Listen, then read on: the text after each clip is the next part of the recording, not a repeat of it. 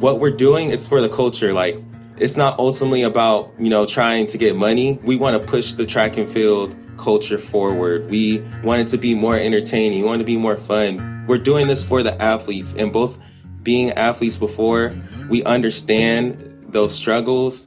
And I don't know, I'm really big on, like, I really believe track and field is a stage.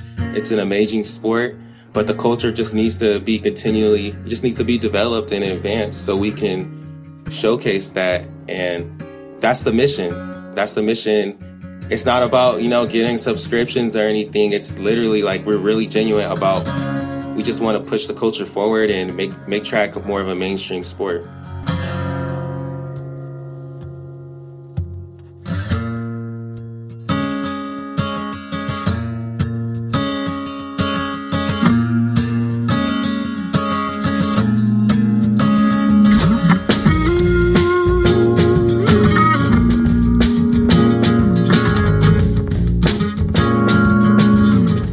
What's up, everyone? That was Aaron Potts. I'm your host, Mario Fraoli, and you are listening to the Morning Shakeout Podcast. Aaron and his brother Joshua are the guys behind the Running Report, which is a media outlet produced for the culture and by the culture.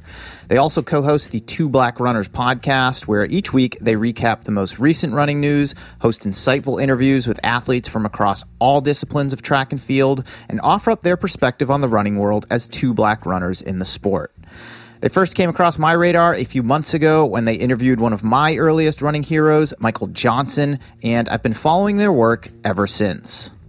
In this conversation, we got into their most recent broadcast work at the KC qualifying meet put on by Trials of Miles Racing and Citius Mag.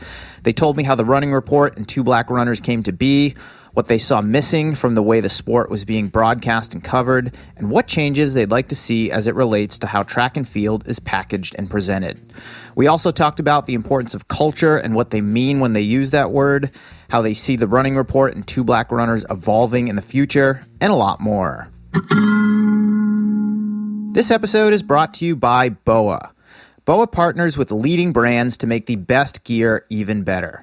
Born from hours of testing and innovation, each BOA Fit system configuration features a micro-adjustable dial, super strong lightweight laces, and low-friction guides, allowing you to perform at your peak with increased connectivity, precision, and control.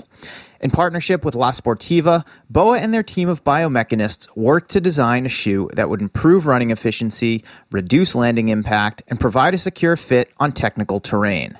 Enter the new La Sportiva Cyklon. Designed to go the distance, the BOA-powered upper provides dialed-in, locked-in, and connected fit for stability and confidence on the trail. Available in men's and women's sizes, every aspect of the shoe is engineered to deliver revolutionary fit and performance on the trail, and was designed and tested in BOA's state-of-the-art Performance Fit Lab to improve running efficiency and reduce landing impact. BOA is exclusively offering for Morning Shakeout listeners the opportunity to win a free pair of the Cyclone. To enter, head over to boafit.com/Mario. That's BOAFIT.com/Mario. This episode is also brought to you by Picky Bars. Picky's products are made with real ingredients that I can pronounce and recognize, and there's a peace of mind that comes with not second-guessing what I'm putting into my body.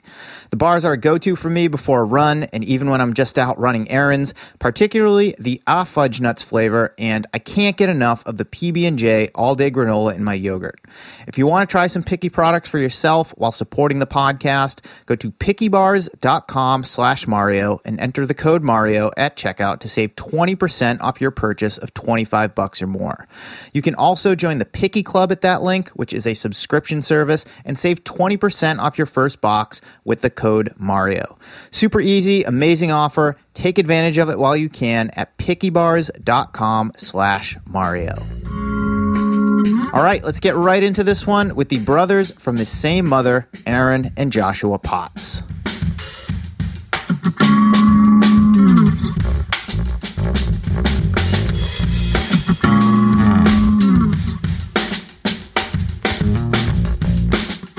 All right, Aaron Potts, Joshua Potts, a.k.a. Two Black Runners, a.k.a. The Running Report.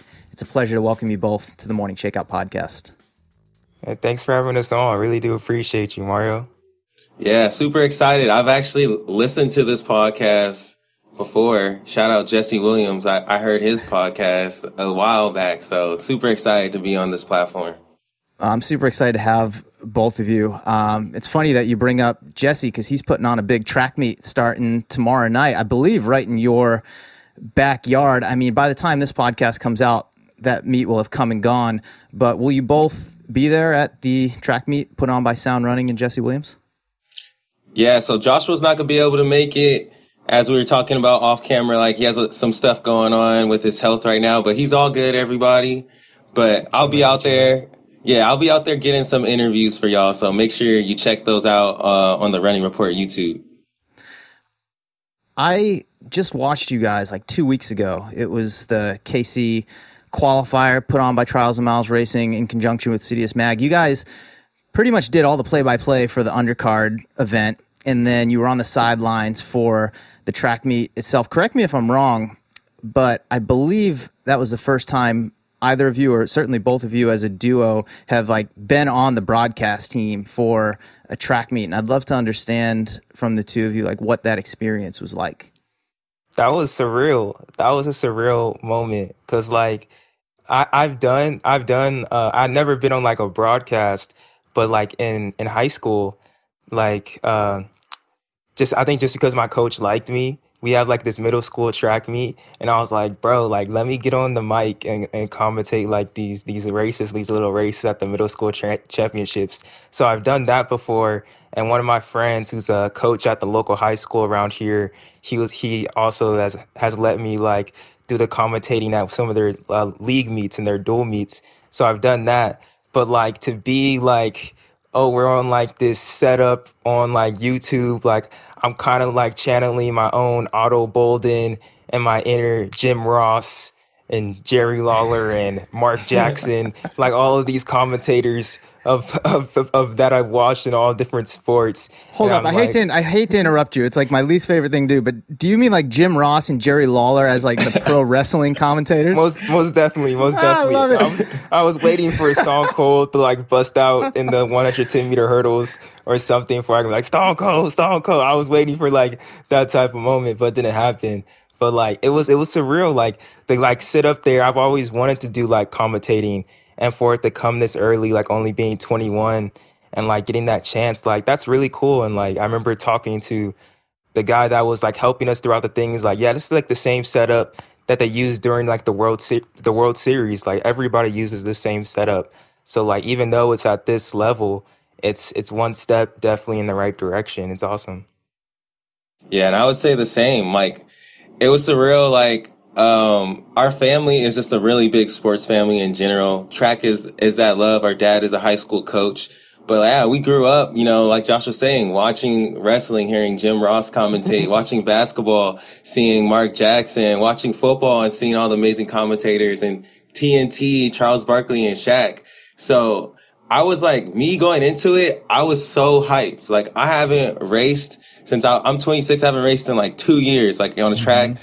But I felt like I was getting ready to go and compete. Like, I was so excited to be out there, had the nerves, and as soon as we started, I was like, this just feels right. Like, yeah, man, I get that. I mean, just being a podcast host, which is not a live broadcast, but I mean, these are all performances, right? Like, if you're on the track going to race in 800, or, you know, you're recording a podcast, even if it's not live, or you're on the sidelines or in the broadcast booth of an event, like you're performing, you know, you've got eyes on you, you know, you've got ears on you. And I think that, I mean, I don't know the physiology of it, but it definitely like, it creates something in your body, right? And you can feel it and you kind of get like all nervous for something like that. 'Cause you're like, man, I don't want to mess this up. Like I put in all this work, like here's my chance. Like I don't want to drop the ball here. Yeah, I feel like especially just being runners too, I've been running since I was 5. Aaron's been running since he was 8. And like when you really think of track and field, and like we did cross country too, but in cross country, like you can hide at some point, and like you can get 51st place and people won't really notice that you're in the race. But when there's 8 people on the line in an 800, you can't hide from nobody, and like your time's going to show up eventually. So like those were really like performances from a young age that we've always put on. Like we were never in theater or anything like that, but I think from just even that young of an age, like we've always been performers in a sense. And like, we've always wanted to put on like a good show, if that just be like, not even really like for the fans, because we were never pros, but being for our parents or being for ourselves, and most importantly, and trying to perform to what we want to be. And that's definitely like the energy we put to the broadcast, because Aaron was going into it. He's like, bro, I'm trying to be the greatest right now. I'm like, so I know it's not a competition, but I'm trying to be the greatest when we did it. Yeah, and going off of what you just said, Joshua, too, like for me, I always, growing up when I was running track, especially in high school, I felt like I adopted like an alter ego. I had like on my Leathermans, the Dark Knight, because I always felt like, you know, when I step onto a track, like this is my stage, you know, and I'm coming here to like entertain, to perform on this canvas, and to be able to be a part of like honoring the athletes and giving them that stage and like elevate it like, hey, you're doing something special. This is an amazing feat. And that's what I really wanted to get across was like, we're excited. Like the people out here are doing amazing things. The fact that they trained for this race, flew out here, like the moves they're making, like this is theater. That's what sports is in reality. It's the reality television, you know, the first form. So to be able to be a part of just elevating the event and especially the athletes and make them feel special, That was really cool. That was really cool for me. How did that particular opportunity come to be? Because as I understand it, you're both based in Southern California. That meet was in Kansas City, other side of the country. Let's just talk some behind the scenes and let me know how you ended up getting that opportunity to be a part of the broadcast team at the KC Qualifier. Was it just a DM, Aaron? Yeah, it was. It was really just a DM. But I believe it started with you, Joshua, because I remember you did something with Chris Chavez a couple months ago. Yeah. And Chris was like telling you about the opportunity of potentially going out to New York. We can't do New York because of some things that happened with Joshua's stomach and everything. But I remember you said Chris reached out to you about that. And then leading up to Kansas, it was, who was it that reached out? Cooper, like the director of Trials of Miles, Cooper or Dave, reached out to me and was like, hey, would you all be interested in, you know, coming out to Kansas City? And it was pretty last minute, and it was tough because even now, like doing the podcast, it's tough because like I'm working full time at Hoka. Joshua is in school and he's training, and we have a lot going on, but they were able to help us get out there and do the meet and everything. Like we kind of went on a whim, and we went through some struggles getting there, but yeah, that was tough. And we made it happen. We knew it was a great opportunity for us, and it was something that we have always wanted to do. So we just jumped on it and made it happen.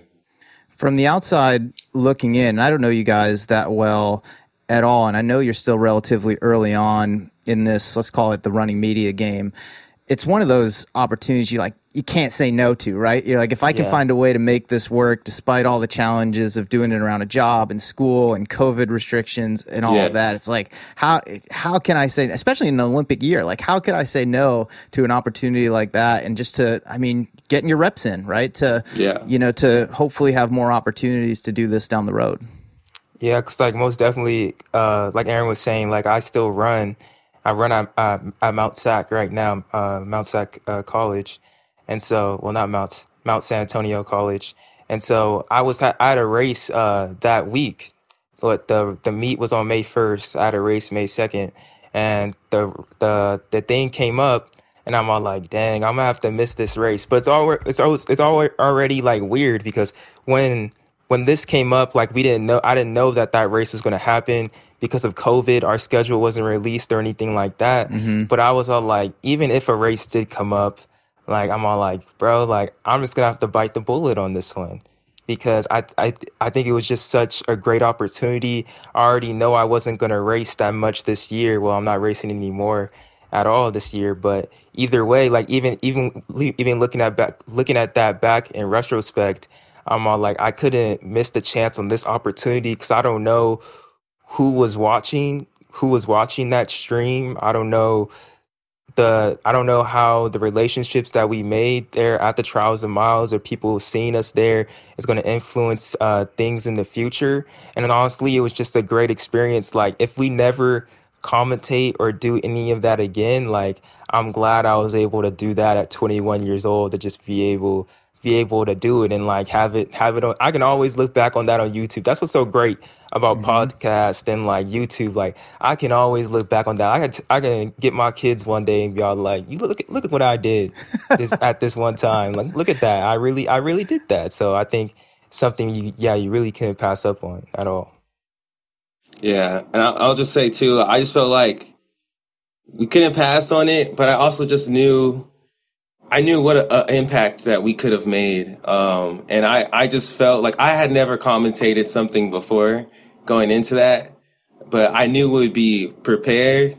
And I don't know. Like Joshua said, we've always been entertainers. So, like Joshua said too, we've been running track since we were 8 and 10 years old, going to track meets. Our dad is a coach. So I could talk track for hours. And that's literally what we did for 3 hours straight.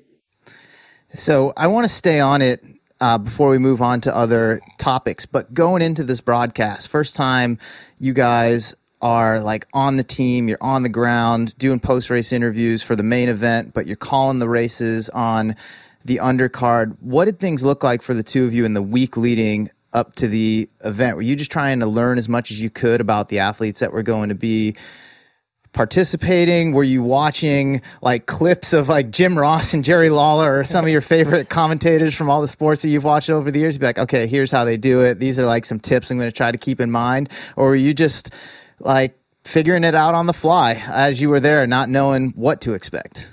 Well, I would say like the Jim Ross and all that stuff, that's kind of like stored back in the brain. They'll never really leave. But I did watch the inside story like a week before about the NBA TNT guys. I've like finished the rest of the series. Everybody should watch that out if you guys know about the Inside NBA, like on HBO Max, it's there.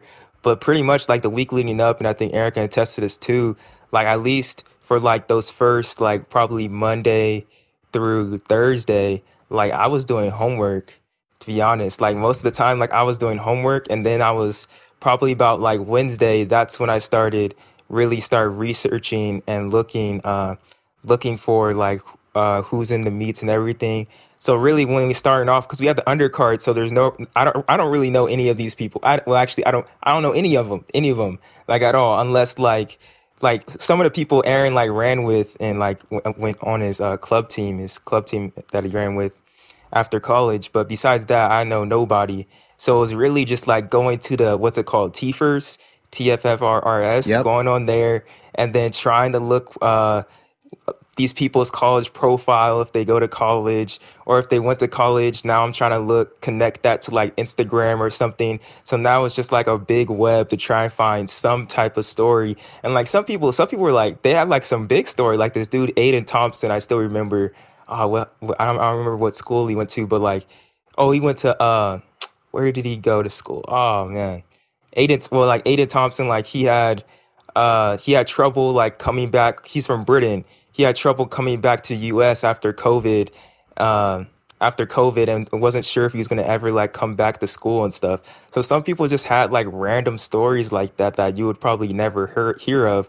But like once you start searching with them, and like every single person, I hit the tagline like track and field, and like something pops up, and you're able to find them. So. It's sort of tedious at times, but like, it's just, I don't know. You get in that rhythm too. And I think for me, like I'm in school right now. So like doing research is something that I have to do like, anyway, at least once a year where I have to really go in. So that's what I kind of just took it as well. I had to be honest. Like I was struggling that week. I was super busy at work that entire week. So like I didn't really get to start researching until I met up with Joshua, and Joshua already had done some beforehand, and everything was really like, you know, going with the flow as it came, because I think we agreed to go like 2 weeks before or a week before. We had to like figure out our flights, what our hotel's going to be like. We're like wondering like, is Joshua going to have a race? And all of those different things, and like getting like the start list for the undercard. We're just like, so many more people. So there was a lot of studying done on, we got out there Thursday or Friday, Joshua? Friday, right? Yeah, Friday. Yeah, there was a lot of studying done on like Thursday and Friday, mostly Friday. But doing the undercard is definitely tough because, yeah, there's not those like standout big names, and just having all of that stuff going on during the week was tough. But, you know, that's why it helps so much to be doing this with like my brother, you mm-hmm. know? So like, already comfortable with one another. Yeah. And we just thought of it as like a 3-hour podcast, you know, and it's just like, all you need is like a short little story, and I can talk to the race all day. You guys did a great job. I mean, obviously anyone who watched it could tell that you're totally comfortable with one another. Anyone who's watched you on YouTube or listened to your podcast, like that dynamic is obviously very, very natural. But I was really blown away because I knew nobody on the undercard, much like you did. And I was like, wow, they clearly did their homework, because none of these, and this is nothing against any of the athletes at all, but they're not big names. You know, they're not the marquee stars of the sport that we saw later on in the main broadcast, where, you know, you're pretty well aware of what they're doing if you look at any headlines, you know, throughout the course of a week or over the course of a month. Like, these were up and coming folks who, you know, in a lot of cases aren't even trying to hit like trials qualifiers or anything like that. They're just there to race. And I think what made it really enjoyable to watch was just how much homework you guys had done ahead of time, because it seemed like, oh, you guys have known about these folks for like a long, long time, as, you know, as you were announcing the race. So just kudos to both of you on a job well done, because I know how hard that is. I mean, I'm quite a bit older than both of you, and I sort of paid my dues coming up the media ladder from, you know, answering phone calls at my old local newspaper, talking to high school coaches and getting stats for games and like trying to write reports on that, you know, to doing what I do now. And I know how hard like that grunt work is. It really is, you know, grunt work. But I think it's, one, it's really valuable, but, you know, two, you guys took it on as a challenge. And I thought you knocked it out of the park for your first time on a broadcast. Thank you. Appreciate that. Yeah, we do. I want to go back to the origins of the running report. I mean, that was the first thing that I'm aware of the two of you launched together. And I'll be honest, I wasn't aware of it from the very beginning. And this will definitely reveal my age right here. I first became aware of your podcast and what you guys are doing when you had Michael Johnson on. And Michael Johnson is why I got interested in track and field, watching the Olympics as a 14-year-old in 1996 and seeing him win double gold and the gold shoes and mm-hmm. breaking records. Like, I was all in on it. And I was like, I got to listen to this. Like, Michael Johnson doesn't do a lot of interviews. And I thought it was great. And it was clear to me, I'm like, these two guys are track nerds. Like, they know the sport inside and out. I could tell you guys were young, and I don't mean that as an insult of any sort, but I was like, they know the sport. Like, they are definitely like ingrained in track and field. And I'm just real curious, like, how did the Running Report and then eventually the Two Black Runners podcast come to be? Well, Running Report all derived from a YouTube channel that it used to be called Rosie Project. So Rosie Project was, I'm 21 right now, third year in college. Mm-hmm. So 2017, my senior year of high school, my five other friends were on this cross country team, and like, our team was really good. Like, we came into senior year, we're ranked number 5 in the nation, and we're all like, bro, like, we can go to NXN this year. And being from California, that's when Great Oak was really like killing it, like every single year. And like, it was just like a great story. And that's the same time when like YouTube running was like getting bigger and bigger with like, that's when Ryan Trahan was really popping off. And then Emma Abrahamson, she was doing like her thing. And so like, Spencer Brown was doing some of his work mm-hmm. as well. And then we were kind of all like, bro, we could do better than this. No cap. Like, that's how we kind of felt. And so like, we started like the Rosie Project, and I was doing most of the grunt work, because right before like we got to like the postseason, I tore my meniscus.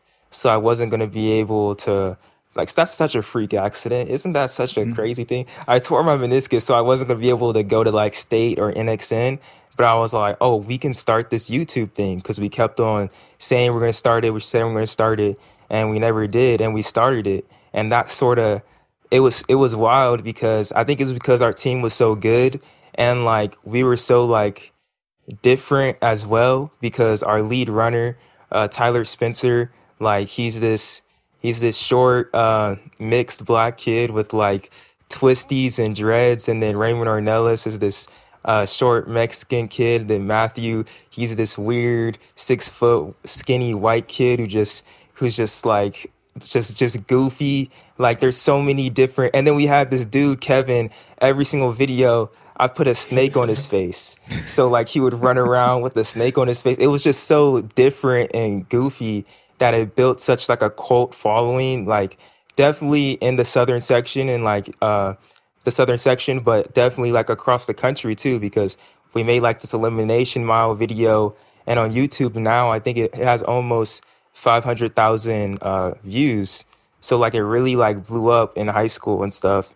And so that's where really, like, the origins came. But, like, after, like, high school, once we all went to different colleges pretty much, like, they kind of stopped uploading. But since I was always doing the editing and everything, like, I wanted to really keep this going. And then when I was in high school, I was like, dang, I don't really want to vlog all the time, though, because, I don't know, vlogging is, it's kind of weird. You always have to show off yourself. And, like you said, like, I've always loved track. I want to bring more excitement to the track world. Like, that point being a freshman in college, I was like, dang, I want to do something that's able to really highlight these athletes and highlight these storylines once a month. And that's why I came up with this little show called The Running Report. And even at that time, like, I was getting all my advice, like, from Aaron, because I knew Aaron, like, Aaron's definitely the dude in the family that, like, when he comes over, like, arguments are going to happen. Like, not because, like, he's hard-headed, but, like, when we're talking about sports or anything, he's very opinionated. And, like, that's the energy I want to bring to, like, The Running Report, like, just being able to be, like, First Take and Undisputed and bring that sort of energy to the track world that I feel like is lacking and would bring more eyes to the sport. So that's where The Running Report really started. And then eventually it moved on to now starting an Instagram, and then we changed the name from Rosie Project to Running Report. And then from then on and on, like, The Running Report Instagram started growing, and then COVID's happened. Aaron was all like, I was all like, let's start. Well, we're like, we got to start a podcast, Two Black Runners. And then now we're on the Morning Shakeout podcast. That's pretty, I think that's pretty good. Yeah. Is that pretty good, Aaron? Sum up? No, that's pretty accurate. Yeah. As longtime fans and followers of the sport, Joshua, you kind of just described this a minute ago, but as you were both coming up, say, like, high school and certainly into college and even into today, when you're following the sport, you're consuming the media, what did you feel like was missing the most when you kicked off the Rosie Project, now Running Report? I feel like the biggest thing that was missing was people like us, seeing faces like us in the media, and that's being, like, African-American faces and people, like, of diversity. Because I definitely think when looking at other sports, and, well, especially just, like, Sports Center or, like, Fox Sports, or when you look on NBC Sports or, like, College Game Day, anything like that, you see a lot of black faces. And I think that's what's missing in the track world. I'm not saying that, like, we have to get rid of every single, like, white face. Like, that's definitely not what I'm saying or anything like that. But just to the fact of, like, there's that type of influence, and, well, not the influence of diversity, because when you plug in diversity into anything, like, the cooperation and the creative ideas are automatically going to go up, because you get different perspectives from all these different angles and where all these different people grew up and what they look at and what they listen to. And that's just that's elementary, you know, like, diversity is going to equal more cooperation. But especially, like, with sports and track and field, where, like, African Americans, like, especially when you look at the Olympics And when you look at, well, not just, well, just black faces, when you look at the Olympics and when you look at like, because like the sprints really power track and field and like as the stars. And when you don't see those people in the media, I feel like that's just kind of like, it doesn't really make sense to me. So I think that was definitely the thing that was most missing. I feel like if there was more people like that, if we can come on here and be able to be on the media, we can maybe, even if we don't have the largest following, but if people can see us doing it, they can be inspired to do it themselves. We can start this like chain reaction and like this new community that's really trying to do this new thing in the track and field media game. Yeah, I mean, that's why representation matters so much, especially amongst minorities and underprivileged people, because they can't see themselves in a particular place, whether it's in the media or just like on the track itself. I mean, I just had on this week two guests again, Jorge Maravilla and his partner Stephanie Howe, and Jorge was talking about how as a brown-skinned El Salvadorian, not seeing people who looked like him. And what he's trying to do now through using his platform and running, and he's in trail and ultra running where, you know, especially here in the U.S., he stands out like quite a bit, but he is hoping that other people who come from similar backgrounds, see him and are like, hey, I want to give that a shot. Because if they don't, they're not going to. Yeah, most definitely. And just going back to what Joshua said, it's like all about perspective, really, like providing that different perspective. And I've always felt like there's been this big gap where we have, and me and Joshua are 800, 1500 guys. So we come from like that distance background. And I feel like the media on that mid lower level it's ran by distance, the distance perspective, which tends to fare to be, you know, more white. We only see that sprint culture come out when it's Otto Bolden and Sonia Richard Ross at the Olympics, but the big piece that's missing in running media is those days of the week when it's not a race, the leading up and telling those stories. So if we want the athletes to be comfortable telling their stories and to highlight some of the stories, like maybe the distance type of person is not like thinking about, we need people that can relate to them. And we just need more people at the table, and give them, you know, empower them to speak, whether it's someone who's black or Latino, or even also with like women, because that's what's going to draw people from all over into the sport. Yeah. And I think just looking back at the past year, I mean, I think one of the benefits of COVID as it relates to this sort of thing, like putting many things on pause, is we've seen more voices such as your own, such as I've been mentoring Danae Doramy of the Grounded podcast. I mean, there's so many new forms of media in, let's just call it running, this amorphous space that we call running, have emerged, and people of, you know, different socioeconomic backgrounds, different races, but even just different areas of interest within the sport, whether it's, you know, track and field and the sprints, coaching, you know, certainly trail and ultra running type stuff, or none of that at all, and more just about, you know, the culture and lifestyle of it, whatever that means for them. And I think that's going to be a real positive thing moving forward, especially if that momentum can keep going. Yeah, I think it's going to create more opportunity. And I feel like we're already seeing, like, you know, it's very encouraging to see all of these track meets like Trials of Miles or Jesse Williams at Sound Running, like trying like these different types of ways to entertain people. And I feel like this media space is a part of that. And maybe it becomes the thing where we're helping market these meets where athletes get more money for going to them. We're saying like We Are the Sport, you know, come together. The athletes are unionizing, so maybe they can work with the meet directors to do certain things. But I think we're going to see a change over the next like 3 to 4 years.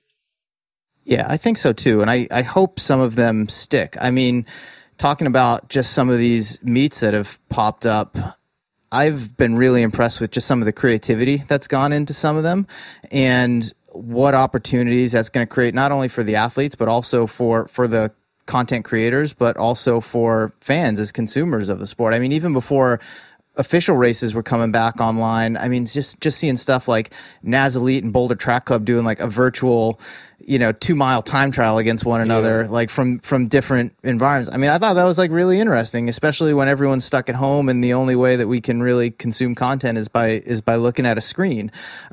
Just this past weekend, and this wasn't even like a gimmick, but just having like DK Metcalf in 100-meter field. I mean, I think that was the most interesting storyline that I've seen all year in track and field. And I think more stuff like that is out of the ordinary that we haven't seen. It's going to help reach more people. And it's just going to spur on new ideas as well.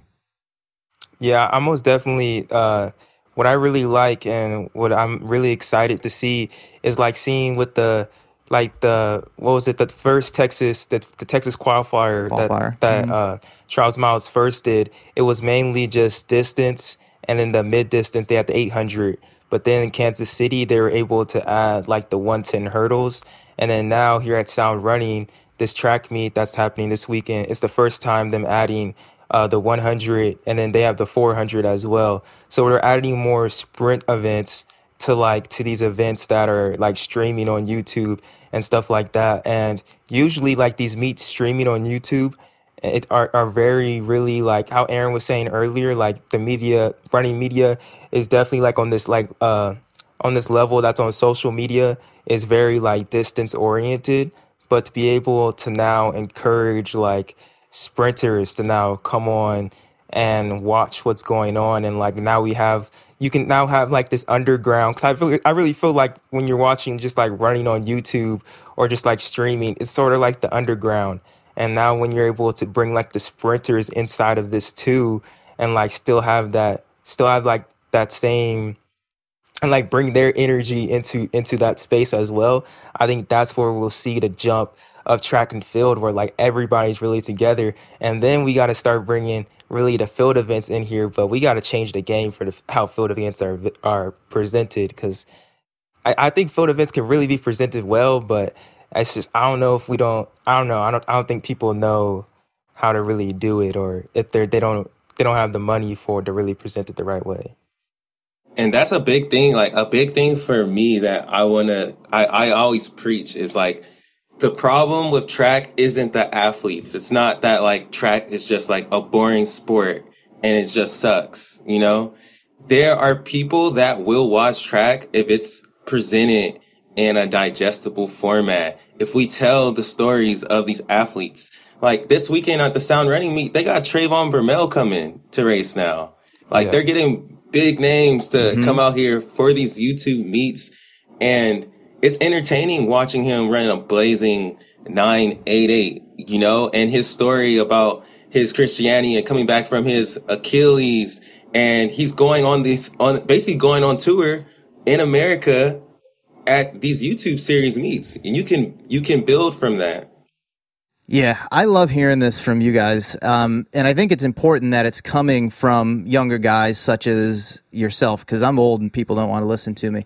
But I've been saying for a long time, that's exactly the problem with track and field. The way that it's packaged and presented has not changed in a really long time. And I think for me, as someone who's been beating that drum for a while, and I'm not taking any credit for it, that's why this past year has been really exciting, because we're starting to see people do things differently, because they were forced to, because you couldn't have like the super long track meet. It just wasn't possible. And even some of the stuff that's been happening with, you know, virtual races and road races, whether you like them or not. I mean, it's the creativity element of it that I think is really important and is going to spur change and help generate excitement in the sport. Like I think back to when I really got into track and field and being interested. And I mentioned earlier how it was Michael Johnson in the 96 Olympics that really got that for me. The event that I keep coming back to, and you guys are definitely too young to see this live at the time, but it was one-on-one, Michael Johnson, Donovan Bailey, 150 meters at the Sky Dome in Toronto. And I think it was $1 million for the winner. And all I remember is the hype leading up to the race. There was a lot of hype leading up to the race, like world's fastest man. Is it Donovan or is it Mike? I was all into it, and I didn't care at all about track, but I was like, I'm really into this. And that was kind of a catalyzing moment for me. And then the race itself kind of ended up being a bust because MJ pulled up with a bum hamstring. But I'm like, why haven't we seen stuff like that in the past, like, several years. Like, let's create some rivalries here in the sport. I mean, I think some friendly trash talk is an okay thing. Yeah. You know, that's going to, I mean, every other sport, it generates headlines and it gets people interested in it. And for whatever reason, we don't see that really in track. We don't see that in running, whether it's sprints, whether it's distance. I mean, I think, you know, as much as I love Eliud Kipchoge, the fact that he races once or twice a year, I don't know that that's like a great thing for the sport necessarily. I mean, I did think like the sub 2 hour marathon attempts from an entertainment standpoint and getting people interested, like, yeah, that was great. But it's like, we got to see these people more. Like, we've got to have like some of these rivalries, because that's, I think, what sustains a lot of other sports, and it's missing from track and field and road racing, which is my particular area of interest now. Yeah, and speaking of like on Michael Johnson, I remember when we were doing like some more research when we were researching for that podcast. I remember me and Aaron were looking at when he went up against Maurice Green. It was probably literally the best track promo I ever seen. Like before the race, and they're showing them like about to face off. And like you said, like it was still it was still a bust. What it was, Maurice Green like pulled up like with on the 200. So it was the hype leading into it. Like I wasn't even born yet, but watching it on YouTube, I'm all like, oh my gosh, this is about to be like the greatest race ever. But I just feel like every single time, I feel like in track, like we often still like, we still get this idea that like we're still like this like gentleman sport in a sense. And like, I can really speak to this too, because Aaron, because when I was just in the hospital this past week, and they brought Aaron, mom and dad, they brought me the Jesse Owens movie. And I was watching like that long, like Jesse Owens movie. What's it called? The Jesse Owens Story. It's like 3 hours. So I was watching that, and like it was like Jesse Owens back in like the one with World War II, and like having 36. Like 96. What was it? 36. 1936. 96. Yeah. 1936. And like you have the commentators, and they're talking about like the long jump like it's golf. And I feel like we still get into that mode in some sense that like, oh, we're still like this gentleman's sport where you tee up for this 100 meters for 10 seconds and let's just have everyone be quiet and let's go with it. Like this isn't really a gentleman's sport. Like I feel like track and field is much more comparative to boxing than it is to golf, like by any sense, because like it's really mental. It's not even one-on-one though. Like back to WWE, it's like a Royal Rumble. It's like a fatal four-way in some sense, where like you're facing so many different people and you never know what's gonna happen. Well, it's like what Mario was saying. Like the reason you were so stoked about that 150 with Michael Johnson and Donovan Bailey is that hype and that promo. It wasn't about the time. It was about two guys racing each other. They were talking trash like it was a boxing match. And even like this last weekend, you still see it. Like Sha'Carri Richardson, after she finished the prelim, she said, "We just getting started." She yelled that she came across, getting hype. And there's people that were like, she needs to be more humble, you know? And it's like, she's just excited. And I think that's where there's that gap too with the sprint culture. You see that with that sprint culture and the distance culture. Cause you got, like you said, DK, you got these football players, you coming from other sports. That's how we act. I mean, I dealt with that being a distance runner. Like I was like that when I was in high school and college. If I finish a race, I'm yelling, I'm getting hype. And coaches be like, bruh, you need to stop acting like that. Yeah, I think, you know, and that's a cultural element of it that just needs to shift. And it's certainly not going to happen overnight. But I think, you know, the athletes should feel like they can be themselves when they're out there competing. And I think if and this is more of a professional criticism than, you know, going down to say high school or college level, but if the athletes themselves start thinking of themselves as performers, as entertainers, and not just athletes. And that's, I don't really understand like that brick wall and why so many people keep running into it. I think it was like Willie Banks, like 30 years ago or something like that. He, you know, he's talking about putting butts in the seat and like, you know, getting the crowd hyped up, and that his job is to be an entertainer. And people have definitely talked about this, and there are certainly folks in the sport who do it better than others. But, you know, by and large, we're not we're not seeing that, and I don't know if that's an individual thing or if it's like taboo to behave in that way, and people are afraid how, you know, their sponsors are going to react, or they're going to lose fans, or, you know, they're not going to be invited back to meets, whatever it's going to be. But like, that stuff's like really entertaining. And you see it in other sports. Like if someone throws down a big dunk or they get a touchdown, you know, they're going crazy. And I don't know why in track and field, whether it's 100 meters or the 10,000 meters, or if it's the shot put or the hammer throw, like why that's just not more accepted in our culture overall. Also, I feel like too, I think, well, first off, number one, like, I think what you said, like, people being themselves is like extremely important, because I feel like if definitely if you try to force it, it will feel forced and it'll be all like, yeah, this guy's just, well, actually, no, I'll take that. No, wait.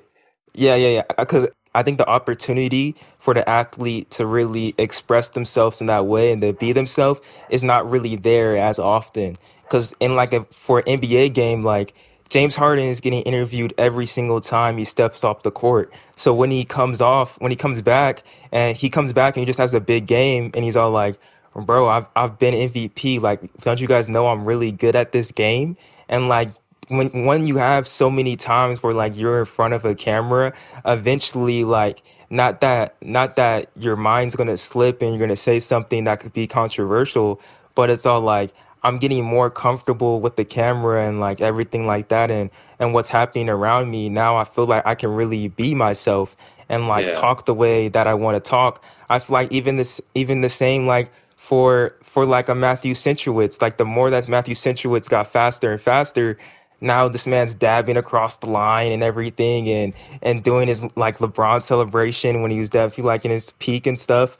So I think the opportunity to do that is just not there at the moment. And that's something that we're trying to do at the Running Report, to create those more opportunities, but it's definitely going to take time. And you touched on a lot of good points right there. Like, basically what you're saying too is that platform isn't always there for our athletes. And I think back to when we were at Trials of Miles doing the sideline interviews, so many people were complimenting us. Like, those were such great interviews. And the reason I really felt like they were great interviews is because me and Joshua just put off an energy like, you're special. You are a performer. You did something great, you know? And I think sometimes we treat our sport like an amateur sport. But if you treat these athletes as performers, as like, yo, you just did something special, you start to see them like, you saw that personality come out of each interview that we gave. And I think that is a big thing that is missing for sure. Yeah, and they need that platform, and it's so important. And I think back to a lot of what's transpired over the past year, what you guys are doing through your work. I mean, to some degree, what I'm doing through mine, and the fact that there are just more and more independent creators out there who are giving platforms and are giving voice to people who otherwise wouldn't have it. Because I worked for a major running publication for 6 years, and I'm not going to call out specific ones, but I mean, there's half a dozen or less, like what I would call like major endemic running publications. And even to this day, more often than not, they're highlighting, at least at the professional level, the same people over and over and over again. And now what we're seeing is, you know, maybe that same recognizable professional, but they're showing up in a lot of different places, so they're telling a different story more often than not in those spots. But we're seeing people who, you know, otherwise wouldn't get a platform because the major publications aren't going to shine a light on them. And I think that's what's really interesting about, you know, the space right now is there are more platforms, but there are also more people whose stories are getting out. And I think if I had to forecast, like, people talk about growing the sport all the time, that's how you're going to grow it. Just by, you know, as we talked about earlier, representation. The more representation that we have, the more people are going to see other folks who look like themselves, and the more apt they're going to be to follow that person, follow the sport, and participate. Most definitely. Yeah. And one thing that low key frustrates me, but lets me know that the sport is going in the right direction, is this account, Highlighter. It on Instagram, it's ran by Bleacher Report, and I'm all like, dang, they post a lot of track on here. it's like all just like, it's all just girls running, like women's running, and like not women's running, like women's sport, and they really highlight that. And then I'm all like, I'm looking at their account, and like Tara Davis just breaks the collegiate record, and I go onto it, I go like, she just broke it, like I just watched it or whatever, I just saw the result, and then I just go right onto my Instagram, I'm like, Highlighter breaks this news too. I'm all like, wow, like that's awesome. That's awesome to see, because I know there's going to be a lot of women who follow this account as well, who are going to be looking at Tara Davis, and then Sha'Carri Richardson's also on this account, and like when they like hammer throwers and everything are on this account as well. Like I'm seeing this sport grow right in front of my eyes, but I'm all like, dang, we should be posting this too. Like they're beating us. But it's so awesome to see that like that more representation is definitely going to matter. And like I'm a really big believer in definitely like getting like more highlighting like the sprinters and like the long jumpers and everything, because I just feel like they're definitely not seen as much on Instagram. And if you're able to really bring them into sport and make them the nerds that the distance runners constantly are in track and field, like track and field can get to that level that we can be on the ESPN top 10 every single week, you know. Both of you came up in what I would call the YouTube generation. We talked earlier about how in the past several months we've seen more meets, and we're going to continue to see more meets live streamed on YouTube for free. And I'd love to get both of your thoughts on whether or not like coverage like that can grow the sport and bring more eyeballs to it, or is it just going to cater to the hardcore fans who are looking for a way to watch these events? I think like one thing I was just getting ready to say too is like, I think we're living in a time right now in track and field, whereas we've been reiterating, you know, perspective is continuing to grow. We're hearing more of these stories. And as that perspective grows, you know, that's drawing more people in. So all this new people that are coming in or that are seeing people like Eric Holt, you know, race at the Trials of Miles, and stuff like that, or people seeing like the Carbon X2, like ultra event, those people being brought in. So those people are being brought in at the same time. We're creating new stages for you to view these athletes. So I think that we don't need like NFL fans to become track fans.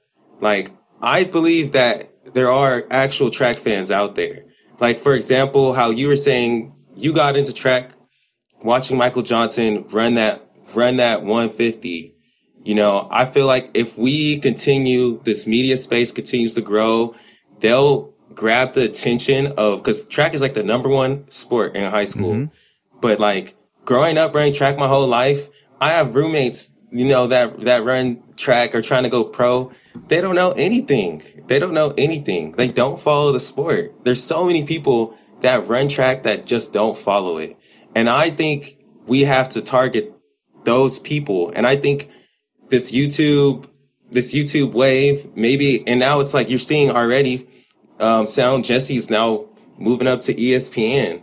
So I think that those people that is drawing in, I think those are the people that we need to continue to bring in more and more, because I feel like there's a lot there. I don't disagree at all. I think you're spot on about that. It is the biggest participatory sport at the high school level, and not everyone goes on to compete beyond that. But to your point, they're probably not paying attention to the sport unless they're a diehard beyond the Olympics. And let's be honest, even then, you know, unless it's a Usain Bolt grabbing headlines or something along those lines, you know, they're probably just watching basketball instead, because, you know, that's what's getting prime time on TV. But we need to capture that audience and keep them captured, I think, for several years to grow, you know, lifelong fans of the sport that, you know, don't stop paying attention after high school or whatever it happens to be. I've honestly seen, I was going to say, I don't mean seeing like friends of mine that have followed the Running Report that I ran with like in college, and they never really kept up with track at all. But since starting this page, they know who these athletes are now. Like people in our family, like maybe they ran track in high school or in college, so they understand like it a little bit. Mm-hmm. But now they're knowing the stories. They're like, oh yeah, like Ajay Wilson, she was on that podcast. She's that girl that's the number one and the eight. Like, this is cool. So when you see her race, you know, you might you're more likely to tune in because you already know like something cool about her that like, just like in the NBA, like, you know, LeBron James opened up a school and does all these amazing things, or someone that's just like Kevin Durant, super active on Twitter, you know? So you end up like, I don't know. I just feel like those things are what's going to power like the people that actually like track. Like, I don't know. I really disagree with like the way of like, oh, like we need to get like basketball people to watch track. And it's like, no, we have people. They'll come if we build it. And I really feel like the YouTube meets that we're seeing right now, I think they're not the end all be all. I think they're the start to something bigger. And if that something bigger is for the Trials of Miles, if it always be three, like a triple crown meet every single year, where it is still like Texas, Kansas, or New York every single year, they switch it up, like that ends up being a ESPN like track series, or Fox Sports or NBC track series, or if the American Track League continues to be on YouTube, continues to be on ESPN, but they always have these under the lights that are not on YouTube, but now for this pay-per-view. Mm-hmm. I really do think that the YouTube track meets is going to springboard to something bigger. Because after seeing like the first like Texas qualifier, especially like with the commentators of Chris and Kyle, I was like, bro, this feels like early legit X Games. Like when you watch like the X Games, like very early on with like Tony Hawk in the very beginning, or even just the X Games. And the X Games, they really bring that same energy from then on to now. But it has, the X Games really just started from there, and it was able like to develop into like this real, just like global thing. And now skateboarding's in the Olympics. So like, I really feel like you're able with these YouTube meets, you're going to be able to build this cult audience, because people love YouTube. Like you said, growing up to YouTube YouTube generation, like people really do love YouTube. Like a lot of what my generation consumes is like through YouTube and like Twitter and Instagram, but especially like YouTube being like that base to everything. I think you're going to be able to build that cult following to where like they're never going to leave. They're always going to be wondering, when's the next Trials of Miles event? When's the next Sound Running? I think you're on the money with that. And there's been a bit of debate over the last couple of months whether or not these YouTube meets are sustainable or if they're worthwhile, because they do cost quite a bit of money to produce and they need to get sponsors, but sponsors have stepped up, you know, and people have shown that they're willing to pay. You know, this Sound Running meet that's going to start tomorrow, it's $5.99. And I love that model because I don't want to pay, you know, $50 a year to maybe watch like one meet on another network. And that's a different discussion. But what these things are, to your point, is a vehicle. And I think if they show that there's traction there and that people are passionate about watching, you know, these meets wherever they pop up, whenever they pop up. I mean, ESPN's already paying attention. They're going to pay more attention when they see that there's a viable audience there. Yeah. That if, you know, there's a bigger meet with these same stars on a national network, like those same fans and more are going to go watch that. And that's valuable for them. And I think that's how the sport really elevates its profile and professionalizes itself in a lot of ways. And yeah, when you think about it, like Bermel is racing, the number 100-meter runner, maybe the Olympic champion this year, is racing on YouTube. And I think back to for me, like I feel like I'm 26, so I think back for me, it was FloTrack when I was coming up in high school. You know, that's where they're like, "Yo, you should check out this Workout Wednesday on FloTrack." And I felt like it really like grew from like 2008 to like 12. People were so into it. All these like, it was like distance nerds, but you see what FloTrack is now, and you can stream YouTube on your TV now. Like that's what everybody does. It's just the app that you have it on there. And what are high schoolers watching? They're watching YouTube. So you can get all these young all these young fans into track, and they're gonna tell their friends, like, hey, like, we should watch this meet. Trayvon Bermel, Matthew Centrowitz, the Olympic champion, is racing. Craig Ingalls is here, you know? So I think there is a lot of traction, and maybe it'll move to ESPN, but YouTube is like, it's like cable. Like, all these new apps, Hulu, YouTube, like, people just have them on their TV anyways. A few more things that I want to touch on with the two of you in the remaining time that we have. We've talked a little bit about culture over the course of this conversation. Like, on your website, all your communications, you say the Running Report is a track and field media outlet produced for the culture and by the culture. And for me, like, when I think of culture in the general sense, it's the manifestation of, you know, this is who we are and this is what we do. And I'd love to get some perspective from both of you on what does culture mean to you and what does it look like in track and field and running right now? Well, I'll first start off with just like explaining what we really mean, like through that mantra of just fact of like of definitely emphasizing the two cultures, and the one culture of just being like being, because Black culture, or just even the Black community, and like what we've done in society in a sense, especially through like hip hop. And through movies and through pop culture, a lot of times it's referenced as just like the culture and what they've done. So it's being just like that culture and then bringing that face of diversity into the track world and being produced by that. I feel like it's definitely different in the running media world, because even though we are really small, like, and like when in the grand scheme of things, like we're a running media outlet that's Black owned. That's not really mm-hmm. That's unheard of, you know, that's not that common, especially in this time, but then also in the culture of runners as well. So being produced by the culture as in Black culture, but then also just as runners. Cause like you said, like being 5 years old, starting when I was 5, Aaron starting when he was 8, like we have been in the running game for so long. We love this sport. We've had runners hanged up on our walls. Like we hanged up our medals and everything. Like running is what we do. Like that's the number one sport that we watch and we engage in. And we just love sports and running. So like bringing that perspective and making that perspective like a priority, that running perspective, a priority. Like I know we have to be entertainers, and at some point, like, you're trying to like be clickbait or something or whatever, but it's all like we still have the perspective of the runners. Cause I'm all like, bro, sometimes I'm like, I can't do that. That's too harsh. Like I know the work that they put in, like, you know what I mean? So I'm all like still having the perspective of the runner and trying to tell their story and make sure that it's always clean and correct is what we always want to do as well.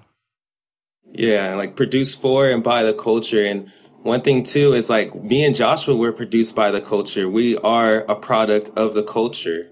Because yeah, we're two Black runners, as simple as that. So what you see is produced by the culture, and we want to continue to push, you know, that Black culture forward. One thing I'm big on too is just like showing, like, I'm not a sprinter, but there's not this sprint culture. And I feel like sometimes Black culture is, you know, not as accepted in track and field, like getting hyped after a race or things like that. So I want to open up that door there, and I want to show, like, I work for Hoka, and we do a lot of great things there, but there's not a lot of people that look like me there. And I want more people to realize, hey, like, you know, athletes, like growing up as a track and field athlete, like, hey, there's these opportunities with all of these brands where you can work as well. And you being a product of the culture, you're going to draw more people in. It's that representation thing. You're going to draw more people in that look like you. And that can have an effect on how track and field is, or just the running culture in general. But another aspect of it is like, what we're doing is for the culture. Like, it's not ultimately about, you know, trying to get money. We want to push the track and field culture forward. We want it to be more entertaining. We want it to be more fun. We're doing this for the athletes, and both being athletes before, we understand those struggles. And I don't know, I'm really big on, like, I really believe track and field is a stage. It's an amazing sport. But the culture just needs to be continually, just needs to be developed and advanced so we can showcase that. And that's the mission. That's the mission. And it's something that it's not about, you know, getting subscriptions or anything. It's literally like we're really genuine about, we just want to push the culture forward and make track more of a mainstream sport. I love it. Last question. As of this conversation, the last episode of the Two Black Runners podcast came out about a month ago. I think it was a month ago yesterday. And it was basically a year-long season, so to speak. You guys tried to release a new episode every week. I think you fell like just short of that, but got out like 51 episodes or so. I know at the end of that last episode, you talked about a season 2 coming soon, and I'd love to get some perspective from both of you on when we can expect that, what it might look like, what's going to remain the same, and how it's going to evolve moving forward. I think number one, the season I think is definitely going to get pushed back a little bit more.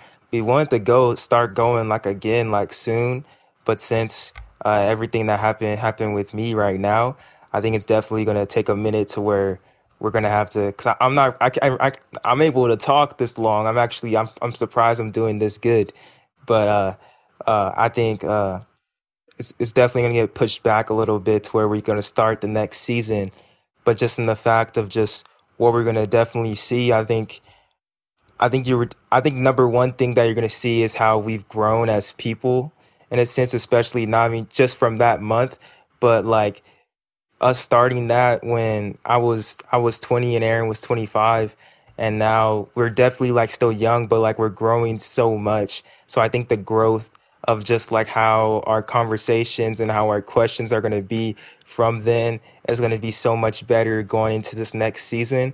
And I'm so excited to be able to get to that point, because I think the interviews are going to be awesome, and how we interact is going to be awesome as well. Because we're going to I feel like there's going to be so much hype built up to these Olympics, and when they happen, and be able to have those conversations with Olympic hopefuls that you hope to be seeing in Tokyo, and getting those stories. So everybody's that listening to season 2 of the Two Black Runners, it's going to be all you're going to be listening to athletes that you're literally going to be seeing on TV, and those are going to be inspiring stories and people that you're going to be able to really attach yourself to, just like a sports team. Once you get to see them in the 400-meter hurdles, the 400, the 800, the mile, or anything like that. I think it's going to be really exciting once we get there.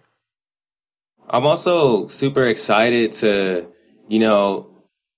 have reoccurring guests, to bring on Dalia Muhammad after she's run the Olympics, and just to already have that relationship established from a time we've spoken before. And yeah, we're seeing them grow and perform, and they're seeing us continuously do our thing with all, that's what's really interesting to me. Whenever we hit a roadblock, which we have hit many in this past year, it's just I just, just look at it hey, this is just a part of our story. So I'm excited, that all of our story is on record on these podcasts. And I think especially this year, with everything we faced and just everything that just went on in 2020 and some of the stuff we had to face in 2021, there's episodes where we have episodes that are called For the Real Ones, and it's just me and Joshua talking. So you really do get to know us. And yeah, you're going to see a lot of our growth. And I think we'll bring on athletes that are our listeners as well. Or they just been on the show before, and they're going to be man, I remember when y'all had this many people, or when this happened, I can't believe y'all are still doing that. So I'm really excited for that aspect as well. And I think we'll have more For the Real Ones episodes as well. Just be able to to check in every single month, because sometimes it'd be getting hard to get guests. But I think For the Real Ones is so important, just the reminder that we are just two Black runners, and be able to dive into some running news and just really those deep conversations of just that's not really just happening on the track, but also things that are happening off the track, like maybe a conversation about Ann Mother and like what they're doing right now with sponsoring these. Like We Are the Sport too as well. Like having those conversations as well with just the two black runners and that perspective, I think is going to be important as well. So more For the Real Ones episodes are definitely coming as well. Well, I love it. I love what the two of you are doing. I think you've got a great mix of the For the Real Ones where you guys can talk about whatever you want, really, whether it's issues in the sport, races that have just happened, what's going on with the two of you, but then also just giving a voice to some of these other athletes, whether they're sprinters, field event folks, middle distance, long distance runners. It's necessary. It's overdue. Your energy and enthusiasm for this, it's amazing and contagious. I mean, it certainly resonated with me, and I'm glad that I found your work. I hope more people find it through this podcast. Keep up what you're doing. I'd love to have you both back on because I feel like there's so much more that I'd like to get into with both of you, just in terms of, you know, your background in the sport, like what you guys are doing as athletes. You know, Aaron just working at, you know, a major brand within the running industry and what that's like as a black man. I mean, there's just so much more. I think we need like 2 or 3 more hours for it, but I'll let you go for now. And I thank you so much for coming on the Morning Shakeout podcast. No problem. I appreciate you. It was an honor. Thanks for having us on.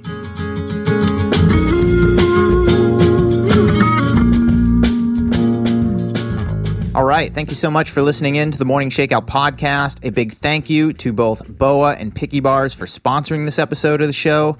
BOA wants you to get dialed in, locked in, and connected to the trail in the new BOA-powered La Sportiva Cyklon.